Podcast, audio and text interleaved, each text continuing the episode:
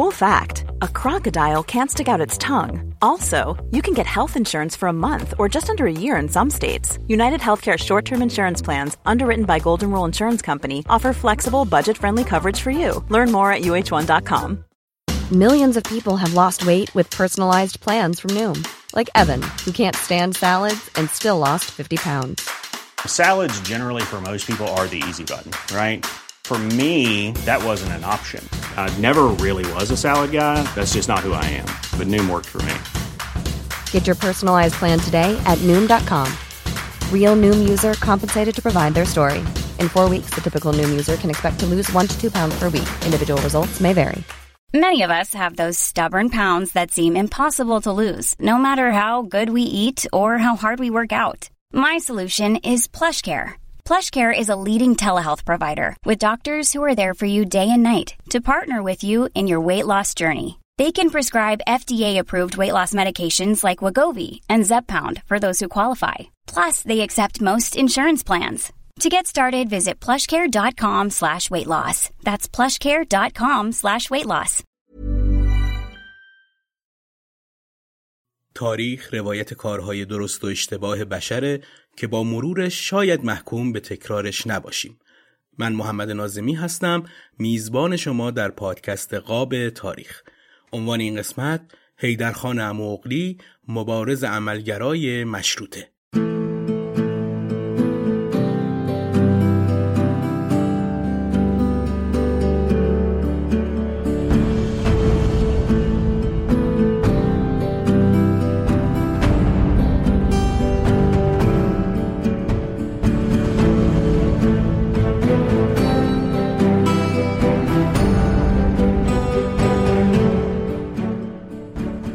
سلام، 14مین قسمت از پادکست قاب تاریخ رو میشنوید که در روزهای پر التهاب کشورمون ضبط و منتشر میشه. فریاد آزادی از جانهای به لب رسیده مردم به گوش میرسه که امیدوارم پنبه های فرو رفته در گوشهایی که پرنده آزادی رو در قفس نگه داشتن هرچه زودتر با عقلانیتی که به کار گرفته میشه از گوشها در بیاد و ایران رنگ آزادی رو به خودش ببینه. تو روزهایی که هر فعالیتی با اما و اگرهای زیادی همراهه، من سعی کردم با تولید این پادکست همراه شما مخاطبین عزیز باشم، چرا که معتقدم تاریخ مربی ما در راهیه که در نهایت به سرمنزل مقصود میرسه. این قسمت با استفاده از متنی که توسط آقای علیرضا نجفی در سایت رویداد 24 منتشر شده و من هم از منابع دیگه کمک گرفتم که مطلب رو کامل‌تر کنم، به سراغ یکی از شخصیت‌های تأثیرگذار عصر مشروطه رفتم: حیدرخان عمواوغلی. حیدرخان از چهره‌های مشهور جنبش مشروطه تو ایران که در جریان اختلافات درونگروهی نهضت جنگل سرنوشت تراژیکی براش رقم خورد. حیدرخان از مؤسسان حزب اجتماعیون عامیون ایران بود که تو برهه‌ای دبیرکل حزب سوسیال دموکرات ایران هم شد.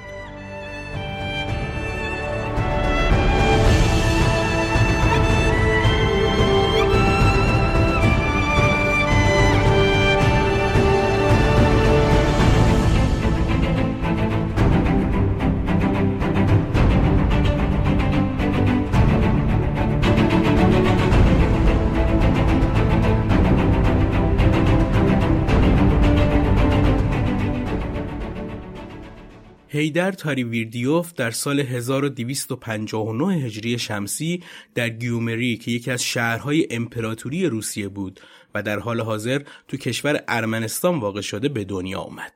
پدرش پزشک داروساز بود که اصالت ایرانی داشت و اون رو حاج اکبر عمو صدا می‌کردن. به همین خاطر هم به فرزندش لقب پسر عمو یا عمواوغلی دادن. حیدرخان تو ایروان تحصیلات ابتداییش رو گذروند. فضای انقلابی اون زمان ایروان روی عمواوغلی هم تأثیر گذاشت و اولین جرقه‌های مبارزه و عدالت‌خواهی رو در اون به وجود آورد. حیدر وقتی که نوجوان بود به محفل آماناک آوانسیان وارد شد و اونجا با کاپیتال مارکس آشنا شد و در همون سن نوجوانی آثار نویسنده‌هایی مثل گوگل، پوشکین و لورمانتوف رو مطالعه کرد. حیدرخان بعد از پایان تحصیلات متوسطه برای ادامه تحصیل در رشته برق راهی گرجستان شد و اونجا بود که خودش رو رسما مارکسیست معرفی کرد و تو همون محفل‌ها با رفقاش مثل یوزب جوگاشویلی یا همون استالین تا نیمه‌های شب بحث می‌کرد. اونطوری که خودش گفته نظرات استالین تأثیر زیادی روی افکار اون داشت. تو همون دوران بود که به اروپا سفر کرد و با خیلی از انقلابیون مشهور اون زمان ملاقات داشت. مهمترین این دیدارها دیدار با ولادیمیر لنین در ژنو بود. اینطور گفته شده که لنین تو این ملاقات به اون توصیه کرده به ایران بره و اونجا مبارزه کنه. حیدرخان بعد از گرفتن مدرک تحصیلیش به عنوان مهندس برق به باکو رفت و اونجا با دوستانش فعالیت‌های حزبی رو شروع کرد. اولین حزبی که حیدرخان و دوستانش تشکیل دادن حزب اجتماعیون عامیون یا همون سوسیال دموکرات بود که حیدرخان مسئولیت عمده اون رو بر عهده داشت. تأسیس حزب اجتماعیون عامیون فرصت خوبی برای حیدرخان بود که با کارگرای ایرانی رابطه بگیره و از اوضاع و احوال سرزمین پدری باخبر بشه. از همون زمان رابطه عمیق حیدرخان با جنبش‌های آزادیخواه ایرانی شروع شد. اون زمان بین ایرانی‌ها مهندس برق خیلی کم بود و مظفرالدین شاه که تو سفر فرنگ تکنولوژی غربی رو دیده بود و حیرانش شده بود، دستور داد کارخونه برقی برای حرم امام هشتم شیعیان تو مشهد راه اندازی بشه. حیدرخان که تو باکو با ایرانی‌ها رابطه خیلی خوبی برقرار کرده بود، توسط دولت برای راه اندازی کارخونه برق مشهد سال 1279 هجری شمسی به ایران دعوت شد. حیدرخان تو کتاب خاطراتش اینطور نوشته که تو مشهد تا به دیدن فقر مردم و اختلاف طبقاتی زیاد رو نداشت. پس از دایر کردن کارخانه مزبور در مشهد که حکومت شاهزاده نصیرالدوله در آنجا بود، برخی وحشیگری‌های خلاف وجدان انسانی مشاهده می‌نمودم. از آنجایی که از سن 12 سالگی در روسیه داخل امور سیاسی بوده و هیچ زمان تحمل بعضی مضرات اقتصادی را نمی توانستم بیاورم، چطور می شد که در ایران متحمل پاره‌ای وحشیگری‌ها شده و ساکت می ماندم؟ چیزی که اثر فوق‌العاده در قلب من نموده و به تعجب من می افزود آن بود که می دیدم حاکم در حین حرکت و عبور از کوچه و بازار عده‌ای از آدم‌های مفتخوار و فراش به عده 400 نفر جلو و عقب خود انداخته و کسانی را که نشسته بودند به زور آنها را بلند کرده و حکم به تعظیم کردن می‌نمودند. چون این قصد ترتیبات را مطلقاً ندیده بودم و ضمناً متولی باشی ذریح نیست از این حرکات معمول می‌داشت. حیدرخان تو دیدارش با متولی وقت آستان قدس رفتار تندی کرده بود و گفته بود که به مشکلات مردم توجهی نداره. اون تو خاطراتش می نویسه: از این تحقیری که من نسبت به متولی باشی کردم فقط یک مقصود عمده در مد نظر و خیال داشتم و آن عبارت بود از اینکه به اهالی خراسان که عاری از تمدن و فهم پاره‌ای از مسائل بودند حالی کرده بفهمانم که متولی باشی نیز یکی از جنس بشر است و از آسمان نازل نشده است. با او هم ممکن است همان رفتار را مجری داشت که با سایر طبقات مردم مجری می‌دارند و چون او دارای پول و تمول است یا به واسطه دادن رشوه و ترتیبات دیگر صاحب این مقام شد، ممکن است مطلقاً لیاقت آن را نداشته باشد. مقصود من همانا به صرافت انداختن و حالی کردن به مردم بود که تکلیف و وظیفه بشریت را بدانند. چیزی که به ویژه حیدرخان را آزار میداد رفتار چاپلوسانه نسبت به مستبدین و اشراف بود. اول ورودش به مشهد نصیرالدوله یه نفر رو روی دروازه شهر شقه و هر شقه رو تو دو طرف دروازه شهر آویزون کرده بود و عجیب این که مردم کار این حکمران رو تحسین می‌کردند و اون رو نشونه توانمندی اون تو اداره شهر می‌دونستند. با دیدن این اتفاقات بود که حیدرخان خیلی جدی به این موضوع فکر کرد که تو ایران بمونه. تو همون دوره حاکم خراسان با ملاکین و اشراف متحد شدند و گندم رو احتکار کردند. در نتیجه قیمت نون سر به فلک گذاشت. حیدرخان که با اهالی رابطه خوبی برقرار کرده بود، مردم رو علیه حاکم تحریک کرد و اونها رو برای عزل حاکم به هیجان آورد و تشویق کرد. اهالی قیام کردند و خونی خیلی از اشراف هم غارت شد. با عزل حاکم حیدرخان و دوستانش خوشحال شدند، اما خیلی طول نکشید که خوشحالی اون با دیدن اعمال و رفتار حاکم جدید تبدیل به یأس شد. حیدرخان با دیدن حاکم جدید و ظلم و ستم اون متوجه شد که مشکلات بنیادینی تو کشور وجود داره که نه با اصلاح و عزل افراد که با انقلابی ریشه‌ای قابل حله. حیدرخان تو کتاب خاطراتش این لحظه رو اینطوری توصیف میکنه: آن وقت ملتفت شدم که عموم حکومت‌های ایران قانون نداشتند و هر یک از آنها به قوه دفاعیه و استبداد شخصی سلوک کرده و هرچه بخواهند و خیال کنند در حق اهالی و رعایا با کمال سهولت و آسانی می‌توانند به موقع اجرا بگذارند بدون اینکه ترس از مجازات قانونی داشته باشند. حیدرخان عمواوغلی مدت 15 ماه تو مشهد مشغول به کار انداختن کارخونه برق حرم و بالا خیابون بود. کارخونه برق در اون زمان با زغال سنگ کار میکرد و تو کوچه به نام چراغ برق قرار داشت. تو قاب چارچوبی که در ایوان طلای صحن کهنه نصب کرده بودند این شعر با خط درشت و نستعلیق و با نور برق روشن در شبها جلوه خاصی داشت. شهی که شمع حریمش فروغ مشعل و ماه، چراغچی سزد او را مظفرالدین شاه. حیدرخان تلاش کرد تو مشهد یه حزب تشکیل بده، اما اونطور که خودش تعبیر کرده با دیدن کله نارس مردمان و اینکه مطلقاً حرف اون رو درک نمی‌کردند نتیجه ای از حزب نگرفت و بعد از حدود 2 سال اقامت تو مشهد به تهران رفت و تو ماشینخونه استخدام شد. روابط اجتماعی حیدرخان باعث شده بود با وجود اینکه زبان فارسی رو کم می‌دونست با خیلی از صنعتگران تهرانی رابطه دوستی خوبی برقرار کنه. از طرفی هم فعالیت تو تجارتخونه روسیه حمل و نقل ایران باعث آشنایی اون با تجار و صنعتگران شده بود. حیدرخان بعد از 1 سال اقامت تو تهران تو کارخونه برق حاج حسین آقا امین‌الضرب استخدام شد. فعالیت تو این 3 تا مرکز اقتصادی تمهیدات لازم رو برای فعالیت‌های سیاسی حیدرخان فراهم کرده بود و حالا دیگه با تعداد زیادی از مردم مذاکره می‌کرد و با اونها از لزوم دولت قانونی و دموکراسی صحبت می‌کرد. با امضای فرمان پارلمان توسط مظفرالدین شاه و پیروزی مشروطه‌خواهان، حیدرخان مشغول تشکیل فرقه‌های مخفی و آموزش نظامی به اعضای گروهش شد. اون معتقد بود مقاومت نظامی علیه ارتجاعیونی که کمر به نابودی مشروطه و دستاوردهای مدنیت بسته بودند اجتناب ناپذیره. حیدرخان از این لحاظ شبیه یپرم خان ارمنی از مبارزین برجسته مشروطه بود. یه توضیح هم اینجا بدم که تو قسمت 10 قاب تاریخ از یپرم خان صحبت کردم که میتونید برای آشنایی بیشتر با این مبارز مشروطه اون قسمت رو بشنوید. با توجه به شنیده‌ها و چند تا مطلبی که از این طرف و اون طرف شنیده بودم تو اون قسمت اسم رو یپرم خان تلفظ کردم که با تذکر دوستان اینجا اصلاح میکنم که تلفظ صحیح اسم یپرم خانه. امیدوارم این اشتباهات صحبی رو به من ببخشید. خب خیلی توضیح رو طولانی نکنم و تا رشته کلامت دستمون در نرفته روایت زندگی حیدرخان رو ادامه بدم. از شباهت حیدرخان و یپرم خان میگفتم و دلیلش هم این بود که هر دوی اونها برای آزادی و قانون جنگیدن و با دیدن مقاومت و خطر ارتجاع دست به مقاومت نظامی زدن.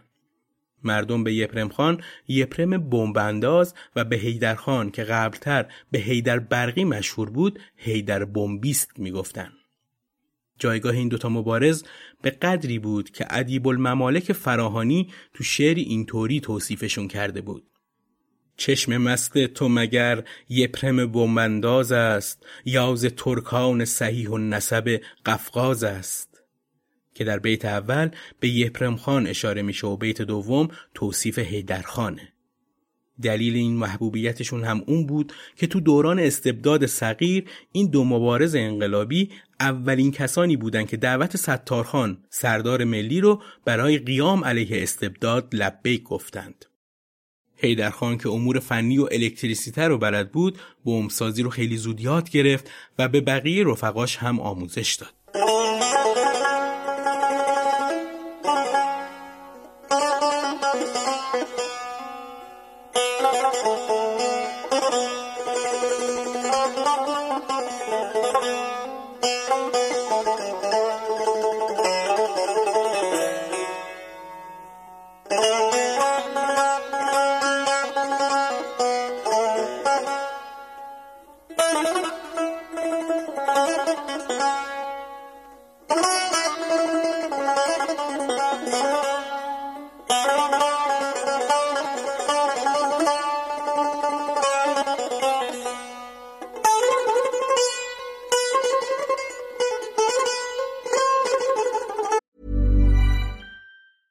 Burrow is a furniture company known for timeless design and thoughtful construction, and free shipping, and that extends to their outdoor collection.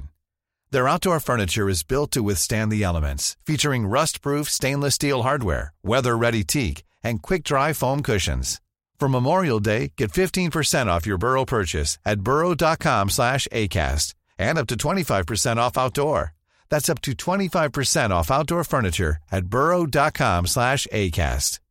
Everyone knows therapy is great for solving problems, but getting therapy has its own problems too, like finding the right therapist, fitting into their schedule, and of course, the cost. Well, BetterHelp can solve those problems. It's totally online and built around your schedule. It's surprisingly affordable too. Connect with a credentialed therapist by phone, video, or online chat, all from the comfort of your home. Visit BetterHelp.com to learn more and save 10% on your first month. That's BetterHelp, H-E-L-P.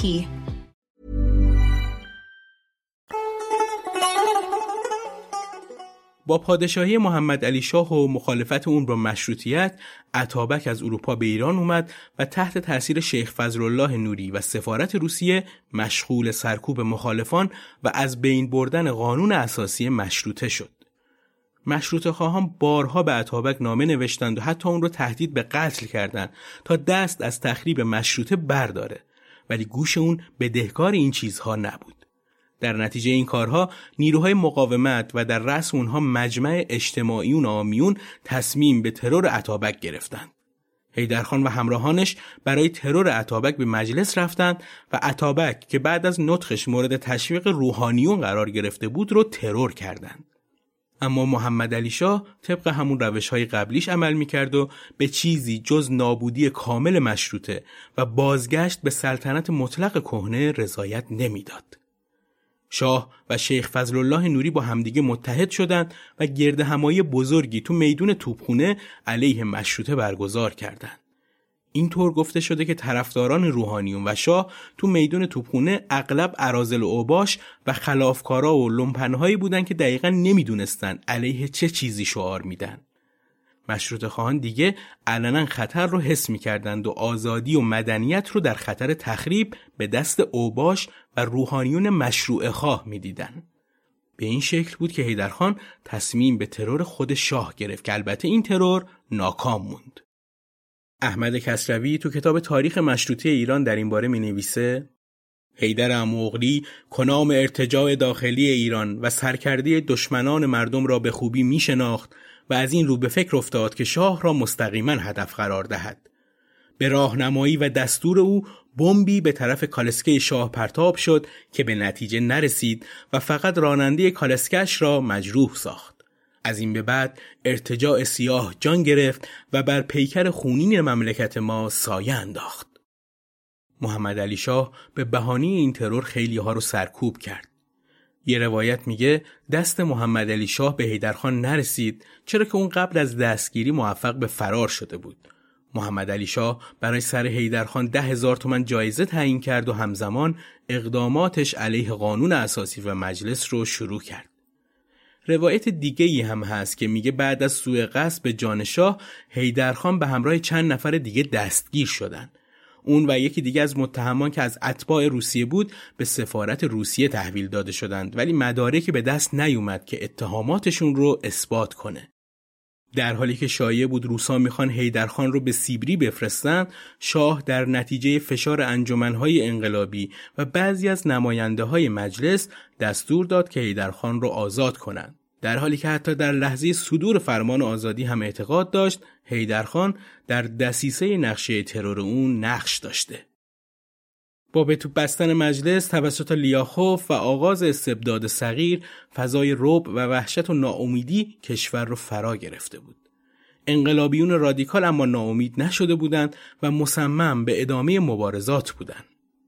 حیدرخان تو خاطراتش اینطور می‌نویسه: شاه و مستبدین تصور می‌کردند که با نابود کردن مجلس و بازداشت‌های دست جمعی از آزادیخواهان و از همه مهمتر نمایندگان مجلس شورای ملی و طرفداران مشروطه، از این پس کار آزادی به سر رسیده و انقلاب ایران برای همیشه خاتمه یافته است. اما انقلابیون حقیقی غیر از این می‌اندیشیدند. اینان ایمان داشتند که انقلاب ایران تازه از مرحله طفولیت گذشته و وارد دوره نوجوانی و شکوفایی شده است. حیدرخان عمواوغلی تو این دوران به قفقاز فرار کرده بود، ولی اونجا نموند و به همراه پسرعموهاش ابراهیم پاشا و آیدین پاشا برای کمک به ستارخان راهی تبریز شدند. با رسیدن به تبریز، حیدرخان نامه سرگشاده مهم و شدیداللحنی علیه محمد علی شاه نوشت که تو روزنامه کوشش تبریز چاپ شد.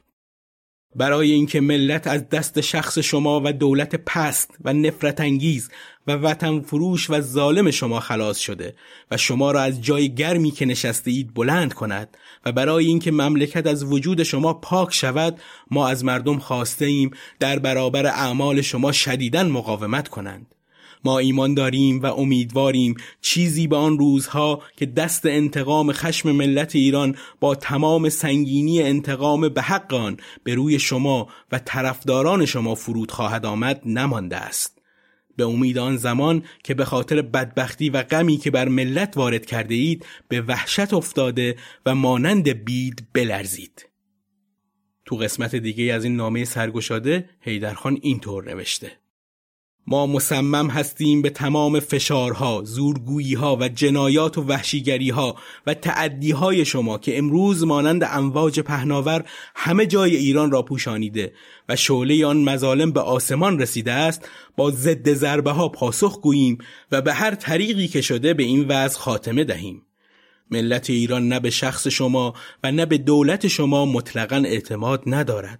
شما باید از سلطنت استعفا داده کنار بروید و اعضای دولت شما به طور صلحجویانه به خانه‌های خود بروند و در کمال آرامش در آنجا بمانند و جای خود را به مدافعان با غیرت و با اراده ملت بسپارند. شما خود را شاه شاهان ایران و سلطان مستبد مطلق العنان کشور می‌دانید، ولی من به شما اعلام می‌کنم که هرگز چنین کسی نبوده اید. فقط یک مفتخور پست کثیف، رشوه‌خوار، آلوده و خائن به ملت و کشور هستید.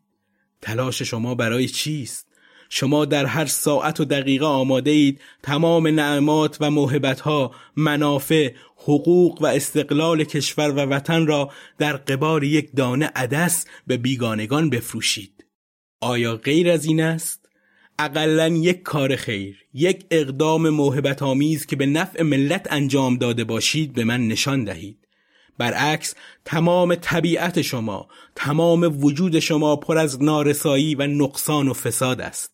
شما فاقد شهامت، کوشش، همت، انرژی و معتقدات هستید. شما حتی کوچکترین احساس عدالت ندارید و فاقد اخلاق هستید. در حال حاضر از نظر ملت شما پست‌ترین و منفورترین حیوان هستید و موجودی سقوط کرده. ملت نجیب ایران بدون استثناء از شما متنفر است. با موافقت کمیته مرکزی انقلاب، رئیس کمیته مرکزی انقلاب ایران، حیدرخان بمبی.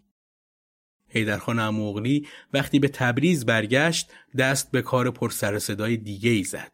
ترور شجاع نظام، حاکم مرند که مخالف سرسخت مشروطه و قاتل مشروطه خواهان بود. احمد کسروی ترور شجاع نظام به دست حیدرخان رو یکی دیگه از شاهکارهای آزادی خواهان به ویژه حیدرخان توصیف میکنه. حیدرخان بمب رو تو جعبه‌ای از طرف دوست شجاع نظام و از طریق پست برای اون فرستاد و شجاع نظام و پسرش درجا بر اثر انفجار کشته شدند.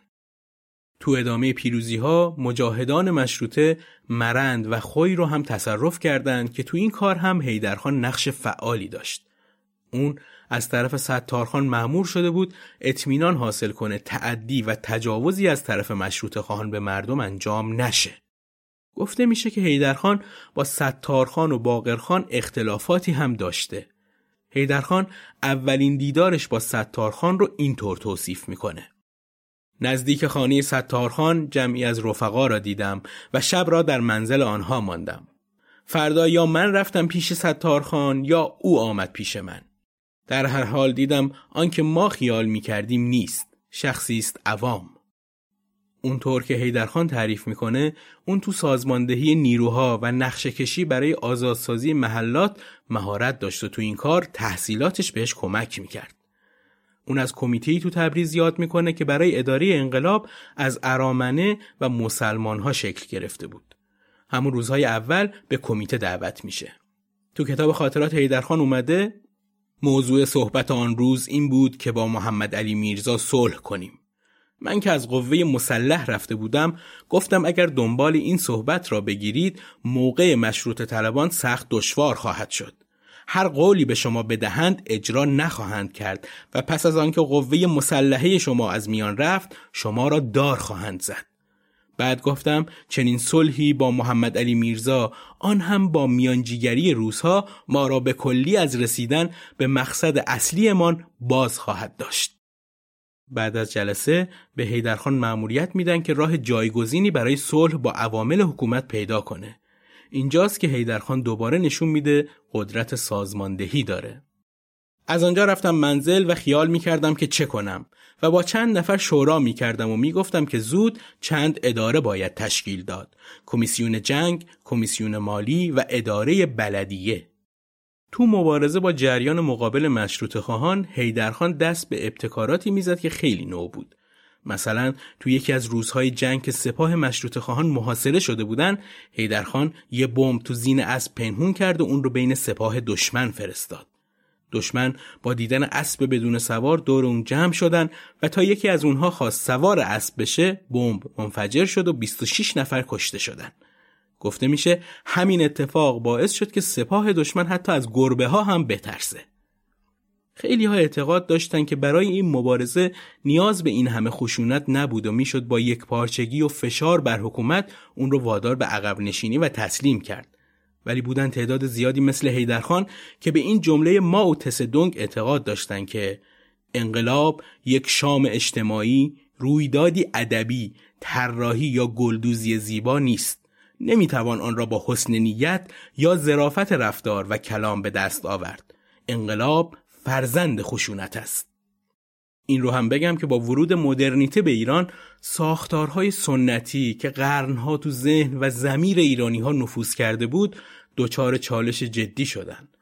مدرنیته غربی از اساس متفاوت و در تضاد با سنت‌های ارتجاعی بود و با وجود تعدیل و تطبیق‌هایی که مشروطه‌خواهان و منورالفکرها تو مفاهیم مدرن ایجاد کردند، ارتجاعیون و محافظه‌کارها تغییر و دگرگونی اساس حیات و اخلاقیات رو به هیچ عنوان قبول نمی‌کردند. امضای فرمان مشروطه و فتح تهران پیروزی بزرگی برای نیروهای ترقی‌خواه بود و اعدام شیخ فضلالله هم یه شکست بزرگ برای ارتجاع. اما اختلاف بین این گروه‌ها ادامه پیدا کرد. حیدرخان عمواوغلی یکی از کسایی بود که علیه نیروهای ارتجاع قیام کرد. بالاخره سال 1288 مقاومت مشروطه‌خواهان نتیجه داد و تهران فتح شد. بعد از پیروزی بر استبداد فعالیت حزبی جدی حیدرخان شروع شد. مجلس ملی دوم سال 1289 هجری شمسی تشکیل شد و نیروهای سیاسی تو دو تا حزب اعتدالیون که از محافظه‌کارای بازاری و روحانیون تشکیل میشد و فرقه دموکرات که روشنفکرای ترقی‌خواه توش فعالیت میکردند جبهه گرفتند. انجمن‌های رادیکالی مثل گنج فنون، مجمع آدمیت و کمیته انقلابی تهران همگی تو فرقه دموکرات متحد شدن و مبارزایی مثل سید حسن تقی‌زاده، سلیمان اسکندری و حسین قلی خان نواب هم فعالیتشون تو جبهه این حزب پیشرو رو شروع کردن. حیدرخان عمواوغلی هم سازماندهی فرقه دموکرات تو بیرون مجلس رو بر عهده داشت. اتحاد حیدرخان با روشنفکرای لیبرال تو حزب دموکرات سرچشمه خیلی از حرکت‌های جدید شد. برنامه حزب روی انتخابات آزاد، برابری، صنعتی کردن کشور، حقوق زنان و جدایی دین از دولت تاکید داشت. تو برنامه حزب اومده بود که برای اطمینان از عدم بازگشت سلطنت دولت باید همه شهروندانش رو اعم از مسلمان و غیر مسلمان شهروند دارای حق قلمداد کنه. در مقابل جبهه حیدرخان مرامنامه حزب اعتدال هم منتشر شد که خواستار حفظ مذهب، حفظ مالکیت خصوصی، اجرای شریعت و مقابله با تروریسم الحاد دموکرات‌ها، مارکسیست‌ها و ماتریالیست‌ها بودند. نبرد بین دوتا گروه اعتدالیون و دموکرات‌ها که هر کدوم نماینده یه نیروی فکری سیاسی تو ایران معاصر بودن هر روز بیشتر می‌شد. اینجا بود که حیدرخان به تحریک سید حسن تقی‌زاده دچار بزرگترین اشتباه سیاسی شد و سید عبدالله بهبهانی رو ترور کرد. بهبهانی با پیروی از مراجع نجف میخواست که لیبرال ها رو تو مجلس محدود کنه و مشروطه خواهان که از بخشی از روحانیت ضربات زیادی خورده بودن ترور بهبهانی رو تو برنامه کاریشون گذاشتن.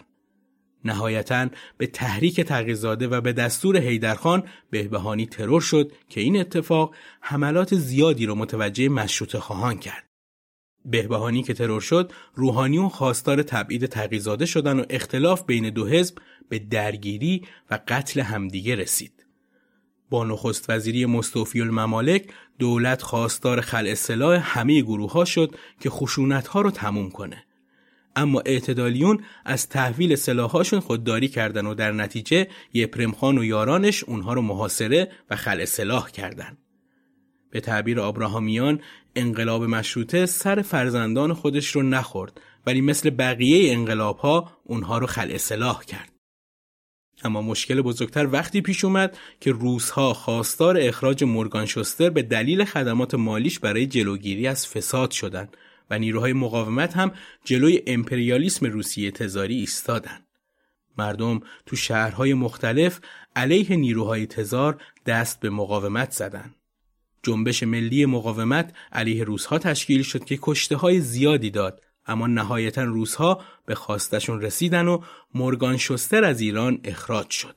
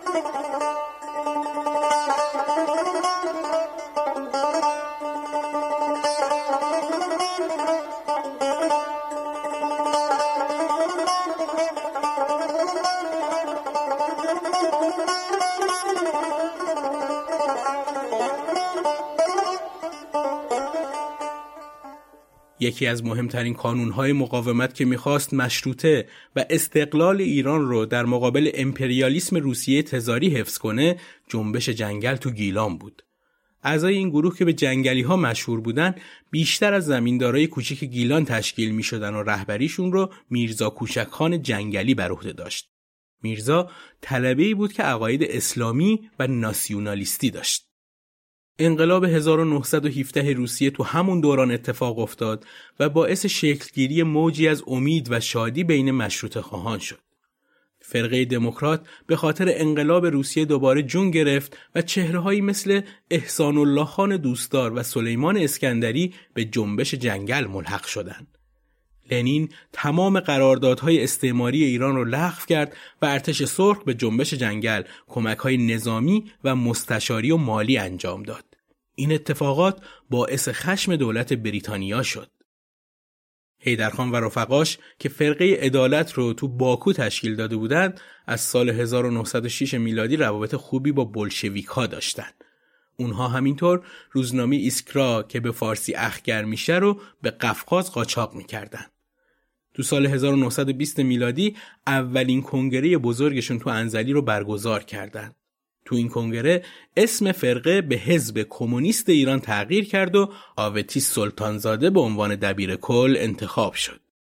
فرقه کمونیست با 2 برنامه متفاوت از هم کارش رو شروع کرد که یکی رو حیدرخان نوشته بود و یکی دیگر رو سلطانزاده.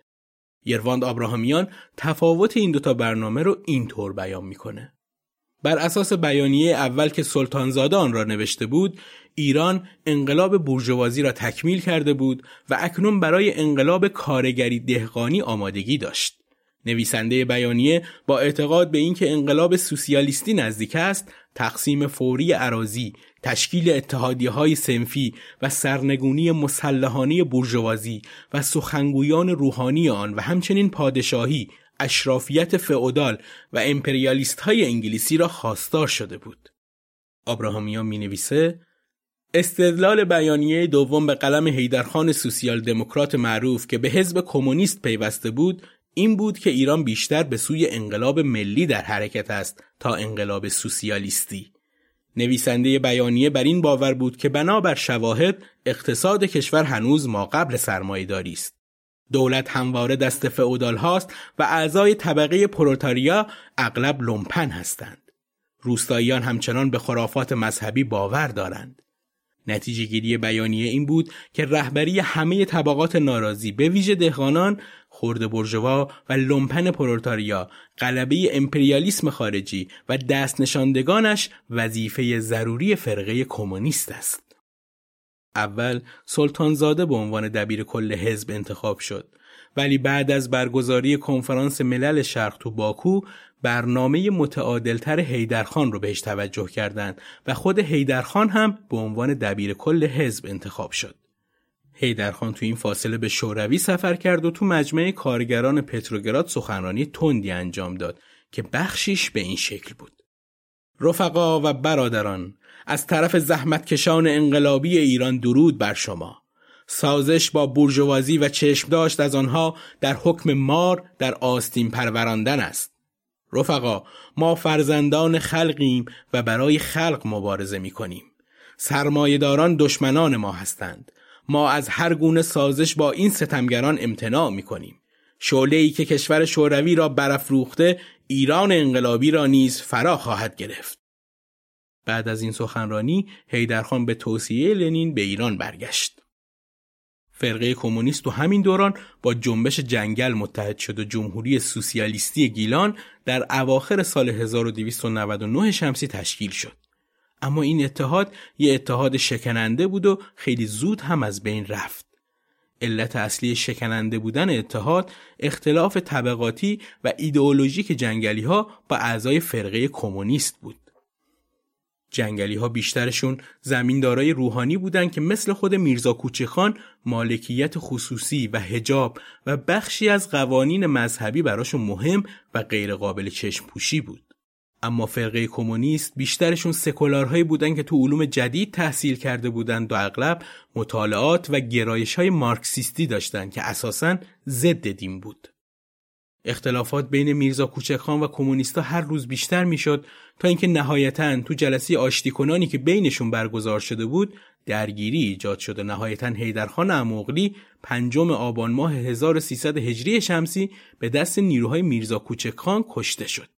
توی یه روایت اینطور گفته شده که توی یکی از جلسات یاران میرزا با خبر میشن برنامه توطئه‌ای رو بر علیه اونها دارن میچینن و به همین خاطر به ملا سرا حمله کردن. حیدرخان از اونجا فرار کرد و به پسیخان رفت. معین الرعایا حیدرخان رو به ایل عالیان فرستاد. افراد ایل وقتی از نابودی نهضت جنگل با خبر شدن، حیدرخان عمواوغلی رو به بهانه‌های مختلف خفه کردند و بدنش رو تو روستای مسجد پیش که محل سکونت ایل بود دفن کردند. اما همونطور که گفتم، راجب قاتل حیدرخان و نحوه کشته شدنش روایت‌های متفاوتی وجود داره. کتابی که در سال 1375 توسط نوه معین الرعایا شاهپور عالیانی نوشته شده، خیلی شفاف و صریح قاتل رو شخص معین الرعایا میدونه. نویسنده حتی به کسایی که معین الرعایا رو برای کشتن حیدرخان شماتت میکنن حمله میکنه و مرگ رو حق حیدرخان میدونه. عالیانی تو کتابش با ذکر سندی که نشون میده میرزا اختیارات قورخونه رو به معین الرعایا داده بود، این کار جسورانه رو بهش نسبت میده و حتی به اون افتخار میکنه و میگه کشتن فردی کمونیست که در نهضت جنگل نفوذ کرده بود مایه افتخار است. علی اصغر شمیم تو کتابش و تو بخش پایان کار میرزا مینویسه احسان الله خان به باکو گریخت و خالو قربان از میرزا جدا شد و حیدر عمواوغلی به دست میرزا به قتل رسید. رحیم رضازاده ملک تو کتابش به اختلافات میرزا و حیدرخان که بر سر قدرت بوده اشاره میکنه و مینویسه سروری و برتری حیدرخان عمواوغلی بیش از همه برای میرزا کوچک گران می آمد. زیرا طول مدت انقلاب که 6 سال بود و ریاست میرزا کوچک خان در این مدت نشان داده بود که وی قادر به یکسره کردن کار و به پیروزی رسانیدن نهایی انقلاب نیست. هرج و مرج‌ها و کشت و کشتارهای متعدد و تلف شدن جان و مال مردم در این مجادله‌ها عامه را از میرزا کوچک ناامید کرده بود و حال که حیدرخان عمواوغلی به جنگل آمده بود، با آگاهی که به خصوصیات وی داشتند همه چشم امید به وی دوخته بودند. میرزا کوچک این را میدید و از این بابت سخت دل‌آزرده بود. محمد علی همایون کاتوزیان، نویسنده کتاب از مشروطیت تا سقوط رضاشاه، اختلافات میرزا کوچک خان و حیدرخان رو اونقدری نمیبینه که بخوان همدیگر رو بکشن. یعنی اونها رو افرادی قدرت طلب نمیدونه که دنبال ساخت و پاخت با حکومت مرکزی یا شرق و غرب و یا حتی دنبال حذف هم باشن، بلکه میرزا و حیدرخان رو افرادی شبیه به هم و مؤمن به راهشون در نظر میگیره.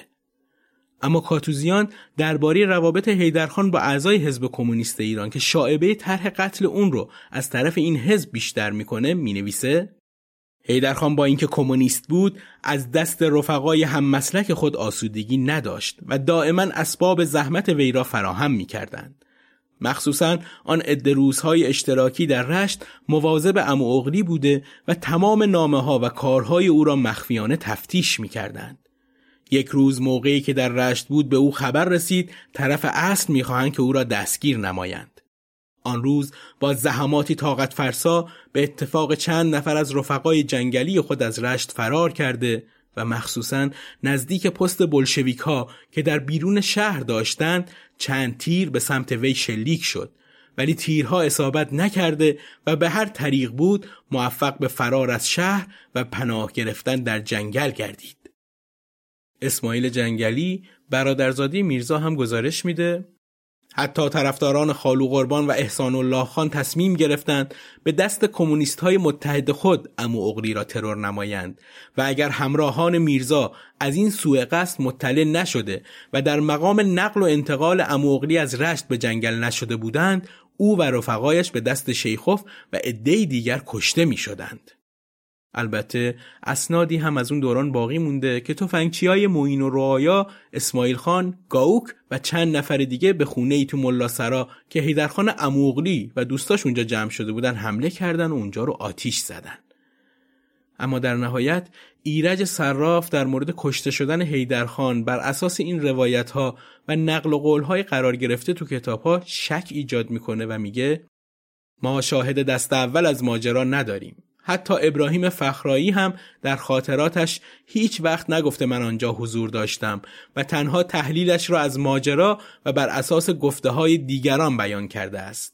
اما اینکه میگویند از هر طرف رگبار گلوله گرفت و حیدرخان از طبقه دوم پایین پریده و به جنگل فرار کرد و روزهای بعد به دست دیگران اسیر شد، به کسما منتقل شد و میرزا در صدد محاکمه او بود، ولی به دلایلی دیگران سرش را بریدند، چندان صحیح به نظر نمی رسد. صراف یه تحقیق میدانی هم در منطقه انجام داده و اینطور نوشته: من خانه های روستایی اطراف را بررسی کردم و توانستم خانه قدیمی شبیه همان خانه‌ای که وصفش را می کنند پیدا کنم، اما سازه خانه های آنجا به گونه‌ای نیست که گلوله بتواند از آن قطر گلی رد شود و درگیری از بیرون و داخل به کشتار منجر شود. بعد همین که شکل خانه‌های روستایی به گونه‌ای است که از یک سمت سقف خانه تا زمین کشیده شده و از ارتفاع 2 متری هم اگر فرد می‌خواسته فرار کند یا پایش آسیب می‌دیده و یا توسط نیروهایی که بیرون منزل بودند در جا کشته می‌شده. نزدیکترین فرضیه این است که اصلاً حمله‌ای در کار نبوده، بلکه به احتمال زیاد توطئه‌ای از جانب همان جمعی که به ظاهر برای شور و صلح دور هم جمع شده بودند در کار بوده و کسی از داخل خانه دست به این کار زده باشد. به نظر من آتش زدن خانه روستایی محل درگیری بی دلیل نبوده و سرنخ مهمی است مبنی بر اینکه مدرک جرمی آنجا بوده که نخواستند اثری ازش باقی بماند و آن چیزی نیست جز جسد حیدرخان عمواوغلی. در غیر این صورت چه نیازی بوده به آتش کشیدن خانه؟ در کنار این روایت‌های متفاوت و ضد و نقیض، چیزی که میشه به اطمینان گفت اینه که حیدرخان عمواوغلی در زمان مرگ فقط 41 سال داشت.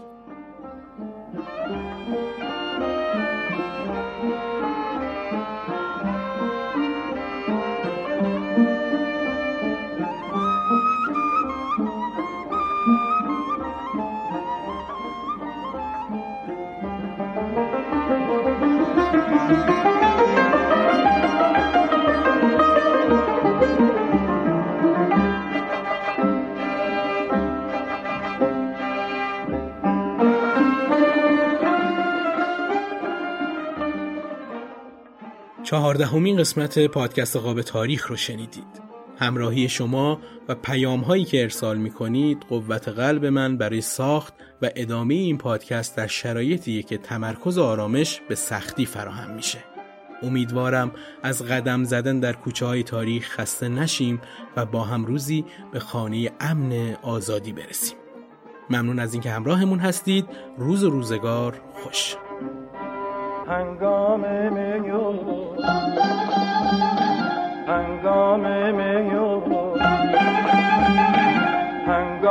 میان فصل گل و گشت و جانم گشت و خدا گشت و حبیب گشت چمن شد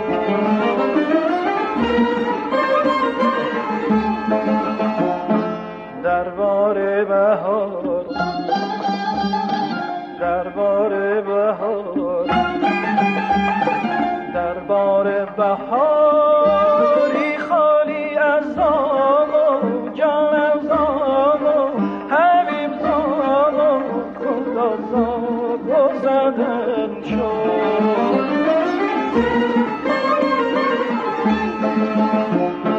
از عبر کرم خطه رگرشت خودتن شد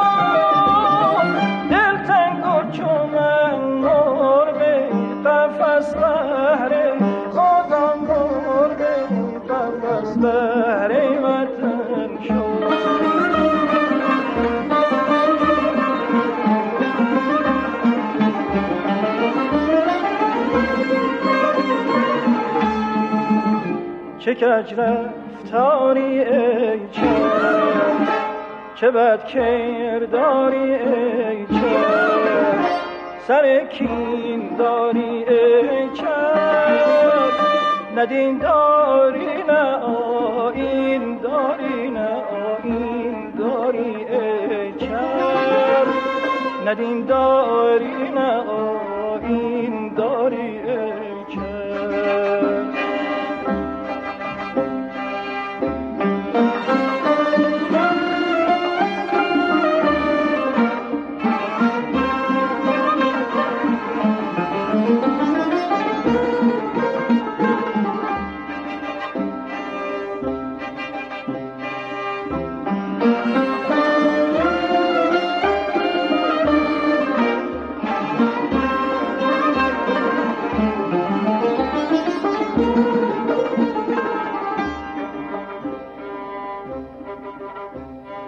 از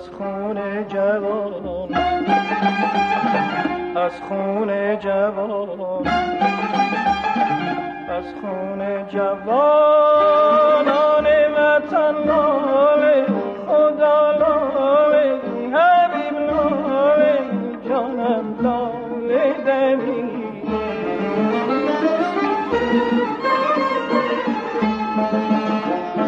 از ماتم سر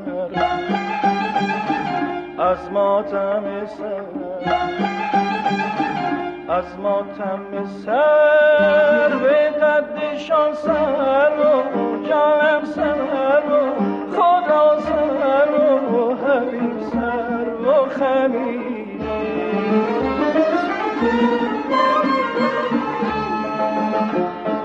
در سایه گل بلبل از این قصه خزیده گلیست و چون من در شام جامه خدا جامه حبیب جامه دریده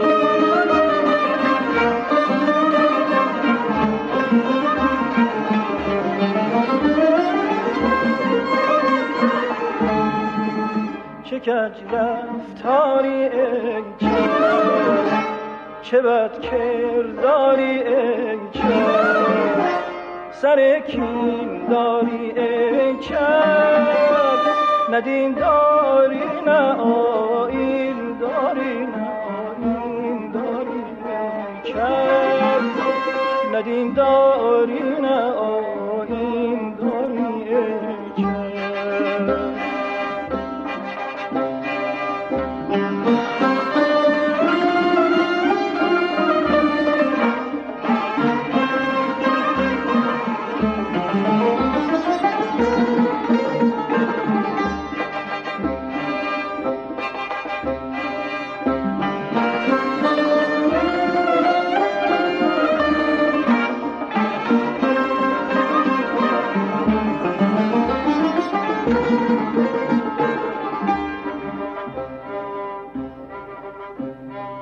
از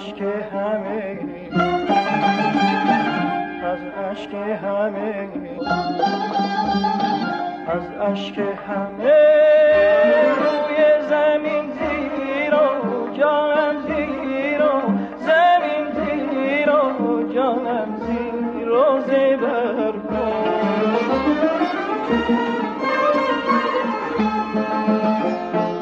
مشتیگرت مشتیگرت مشتیگرت خاک وطن هست و جانم هست و خدا هست و وطن هست و به سر کن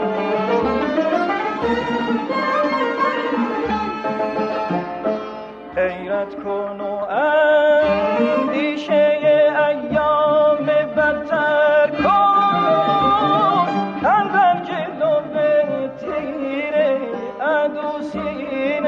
جانم تیره ادو سینه سپر کن